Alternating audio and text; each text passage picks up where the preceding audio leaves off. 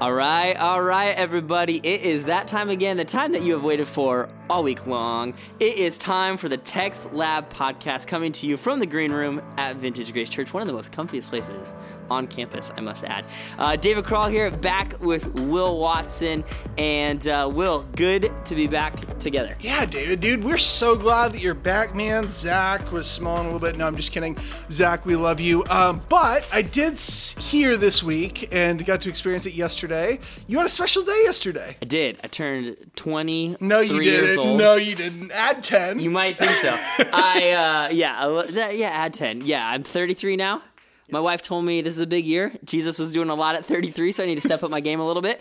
Um, so but, we may do a deep dive into the podcast. Today. Yes, that's right. Um, but it was a good week and uh, good to be back on the Text Lab diving into John 18. This is the Text Lab for our leaders and our listeners who don't know every single week. We dive into the text really just to help you prepare for life group this week. So whether you are leading a group, um, just trying to do some deep diving on your own, our hope is that this will prepare you uh, to know what God has said to us in His Word, to have a meaningful study, a meaningful conversation with a friend, family member, group member, and uh, just for us to really continue to learn and glean and love God's Word. So we're in John 18, 1 through 27. Let's dive in. When Jesus had spoken these words, he went out with his disciples across the brook Kidron, where there was a garden, which he and his disciples entered. Now Judas, who betrayed him, also knew the place, for Jesus often met there with his disciples. So Judas, having procured a band of soldiers and some officers from the chief priests and the Pharisees, went there with lanterns and torches and weapons. Then Jesus, knowing all that would happen to him, came forward and said to them, Whom do you seek? They answered him, Jesus of Nazareth. Jesus said to them, I am he. Judas, Judas, who betrayed him, was standing with them. When Jesus said to them, I am he, they drew back and fell to the ground. So he asked them again, Whom do you seek? And they said, Jesus of Nazareth. Jesus answered, I told you that I am he. So if you seek me, let these men go. This was to fulfill the word that he had spoken Of those whom you gave me, I have lost not one. Then Simon Peter, having a sword, drew it and struck the high priest's servant and cut off his right ear. The servant's name was Malchus. So Jesus said to Peter, Put your sword into its sheath. Shall I not drink the cup that the Father has given me? So the band of soldiers and their captain and the officers of the Jews arrested Jesus and bound him. First they led him to Annas, for he was the father in law of Caiaphas, who was the high priest that year. It was Caiaphas who had advised the Jews that it would be expedient that one man should die for the people. Simon Peter followed Jesus, and so did another disciple. Since the disciple was known to the high priest, he entered with Jesus in the courtyard of the high priest. But Peter stood outside of the door. So the other disciple, who was known to the high priest, went out and spoke to the servant girl who kept watch at the door and brought Peter in. The servant girl at the door said to Peter, "You also are not one of uh, you also are not one of this man's disciples, are you?" He said, "I am not." Now the servant and officers had made a charcoal fire because it was cold, and they were standing and warming themselves. Peter also was with them, standing and warming himself. The high priest then questioned Jesus about his disciples and his teaching. Jesus answered him, I have spoken openly to the world. I have always taught in synagogues and in the temple where all Jews come together. I have said nothing in secret. Why do you ask me? Ask those who have heard me what I said to them. They know what I said. When he said these things, one of the officers standing by struck Jesus with his hand, saying, Is this how you answer the high priest? Jesus answered him, If what I said is wrong, bear witness about the wrong. But if what I said is right, why do you strike me? Annas then sent him bound to Caiaphas the high priest. Now Simon Peter was standing and warming himself. So they said to him, You also are not one of the disciples, are you? He denied it and said, I am not. One of the servants of the high priest, a relative of the man whose ear Peter had cut off, asked, Did I not see you in the garden with him? Peter again denied it, and at once a rooster crowed. All right, Will, a cool 27 verses here. Diving into this week, a good chunk of scripture. Tee us off. Where do we start? Yeah, so we see this movement from the high priestly prayer to Jesus being offered up, right? Now, there's some language specific here, like we don't have uh, here in the book of John that's not in uh, the other synoptic gospels. Like we, we have Judas's kiss, uh, we have this piercing look that Jesus gives Judas, some different things like that. Uh, all that is to say that this is very specific as to, hey, what are some of the themes that we're tracing out here?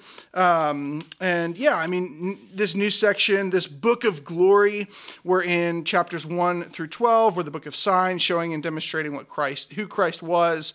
We see the 13 through 21, uh, this book of glory, uh, how Jesus demonstrated Christ's death, resurrection, um, and ascension. And in verse one of the another place we see this like throughout the text is in 1 5, where uh, light is a major theme into this book. Yeah, So- yeah.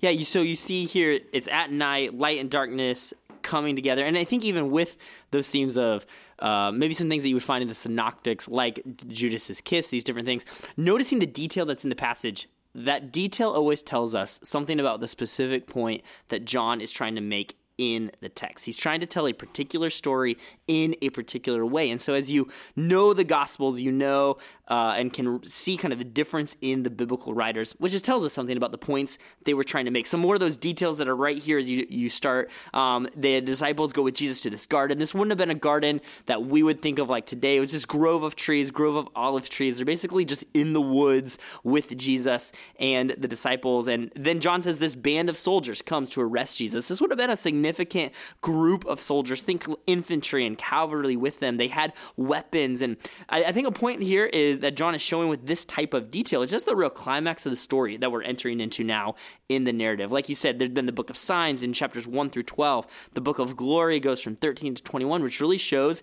Jesus going to the cross. And this is this moment of um, his glory really being revealed through his arrest, through his death. Um, and, and John is kind of showing us this is the climax of the scripture. And then it, we see the rest actually happens. And there's some different things to pull out about how John tells us this story. What what's what's he pointing out here in the arrest of Jesus? Yeah, look at the themes of glory, victory, sovereignty in the first 14 verses. We're here in chapter 8, right? So even in Christ's arrest, there's this hugely ironic statement of like saying Jesus is being arrested, but what? The, he, God is still sovereign over all things. And so, like, this has still been the plan unfolding here. God, God is the author of the play uh, that is unfolding. God is directing. Jesus is in it. He's the main character. Uh, and they are in complete control of what is going on. Uh, notice how we tie this to the I am statements uh, in his arrest that he is still the great I am. Like we see Jesus say this, um, n- and he is fully aware of everything that is about to happen. Um, it's Yeah, so- three I am statements Yeah, there in verses one through fourteen, Yep. um, where Jesus continues to says, "I am who I am," even while he's being arrested. Yep. Exactly right. And then, and then they fell back onto the ground when hearing Christ's words, uh, and and that Jesus has not lost one of them that God has given them. And again, like Jesus is telling Peter, like put away your sword because my plan is something so much bigger than this. He even Yep. says like you must drink the cup. Like I must drink this cup. You don't understand what you're trying to take away from me. And so you really see the sovereignty of God still at work in verses 1 through 14, uh, even in the midst of Christ's arrest. I think you see this even in 12 through 14, where Caiaphas was the one who had said earlier in chapter 11 that it would be better for one person to die rather than for the Jewish nation to be taken away by the Romans. And in his mind, he was saying that it's better for Jesus to die than the Romans come and take away our nation. He says for all people to perish. And John uses a double meaning there, the irony that's even shown in this passage, like he often does, to demonstrate that uh, Jesus would die, but ultimately God's plan that Jesus would die for all people. And so John is really just drawing out this picture of even in the arrest of Christ, God's plan is still being carried out. Even in what seems like Jesus starting to lose here, uh, there's a victory that is coming about. And I think this is a great question just for our, our groups to discuss this week is looking at this text, how is the sovereignty of God still demonstrated even in Jesus' arrest and even in Jesus' death? Just where do we see that in the text? How do we see that in the overall narrative? The sovereignty of God still at work? And then even in our own lives, when has been a place in your life where the sovereignty of God has been at work? Um, in your life through something that maybe seemed like a difficult or painful moment. And maybe even like looking at peter like when, has there been a time when you've tried to kind of take control of a situation? Peter cuts off malchus ear and jesus says this is not the time. Maybe when was the time in your life when you've tried to take control uh, like peter in verse 11 but jesus had something else in mind? And then we move into verse 15 with peter's denial of jesus Yeah, so we see two disciples. One's not known, but is known by the high priest, right? So he goes in with Jesus, uh, and then Peter's the other one. And, and so this servant girl comes up to Peter and is like, Hey, aren't you one of the disciples?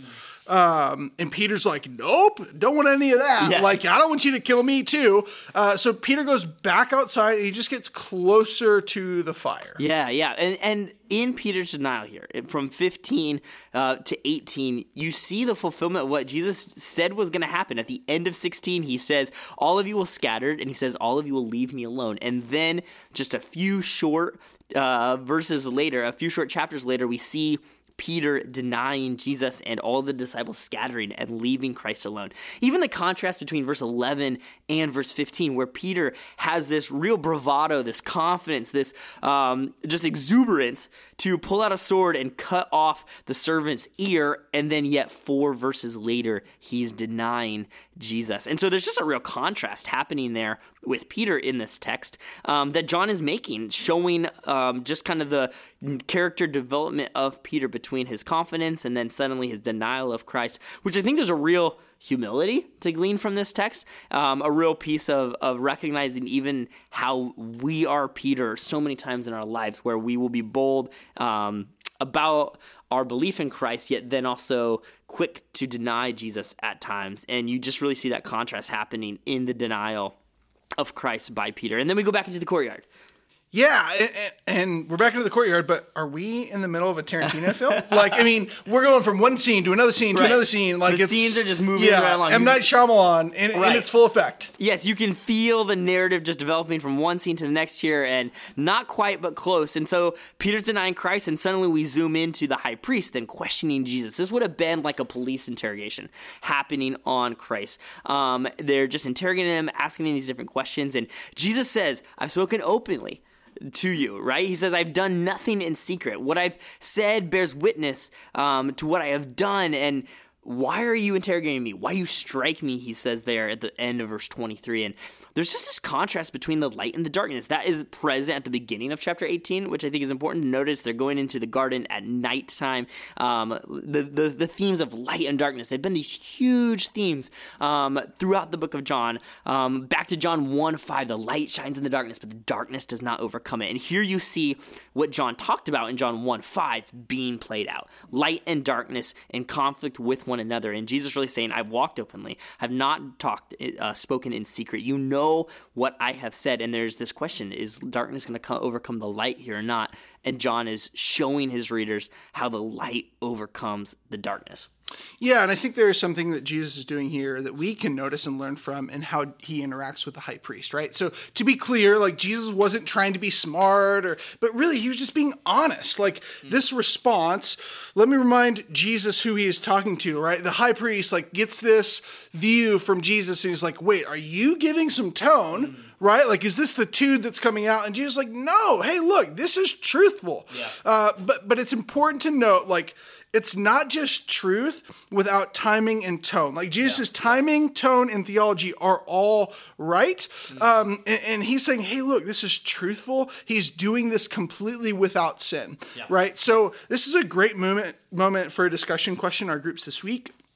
Um, when was a time when your theology has been correct, but your time or your tone or timing has been off? Yeah. Why is time, timing, theology, and tone each important, but individually, but also together? Mm, mm. That's so good. That's so good. 'Cause- and I think that's something that eh, we have to really wrestle with in our culture today. How do you put together tone and timing and theology?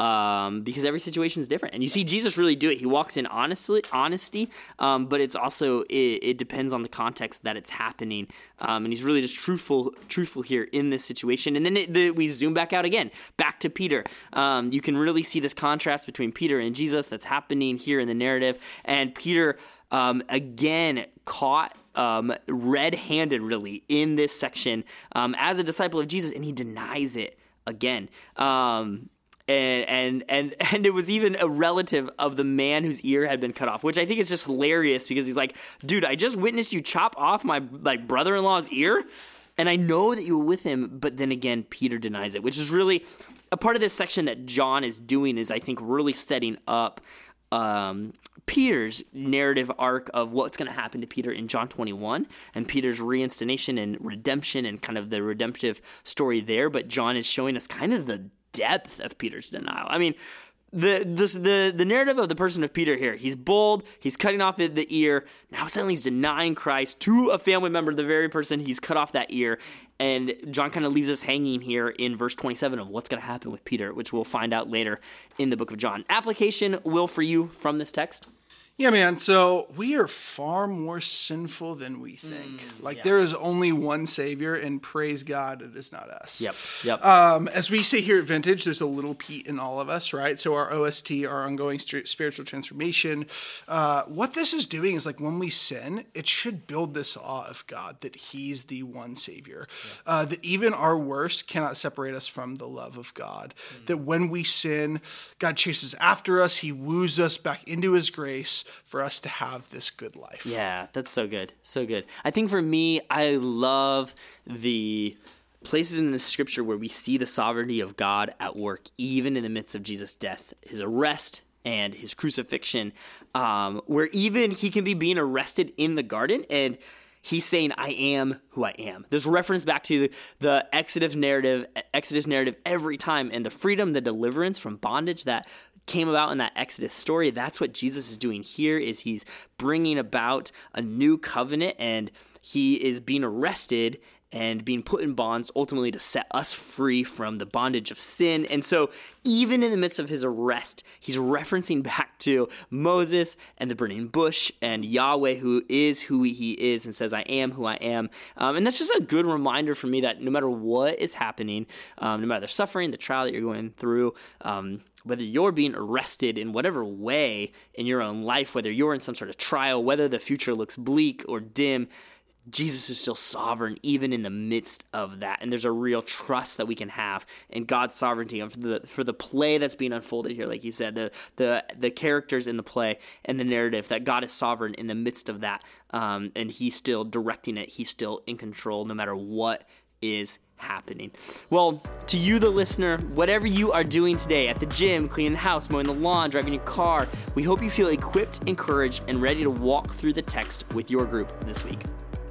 As always, do your own prep. Let the Spirit lead you, and know that you are the one who is sent by God this week into your family, into your school, into your workplace, into World Travelers Coffee, the gym, and soccer practice, wherever your Pray Watch community might be, and wherever God invites you into to be the living proof of our loving God. We love you guys. We'll catch you next time on the Text Lab.